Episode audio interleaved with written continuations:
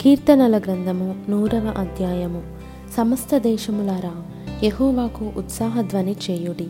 సంతోషముతో యహోవాను సేవించుడి. ఉత్సాహగానము చేయుచు ఆయన సన్నిధికి రండి. యహోవాయే దేవుడని తెలుసుకొనుడి. ఆయనే మనలను పుట్టించెను. మనము ఆయన వారము. మనము ఆయన ప్రజలము ఆయన మేపు గొర్రెలము. కృతజ్ఞతార్పణలు చెల్లించుచు ఆయన గుమ్మములలో ప్రవేశించుడి. కీర్తనలు పాడుచు ఆయన ఆవరణములలో ప్రవేశించుడి. ఆయనను స్తుతించుడి ఆయన నామమును ఘనపరచుడి. యహోవా దయాళుడు ఆయన కృపా నిత్యముండును.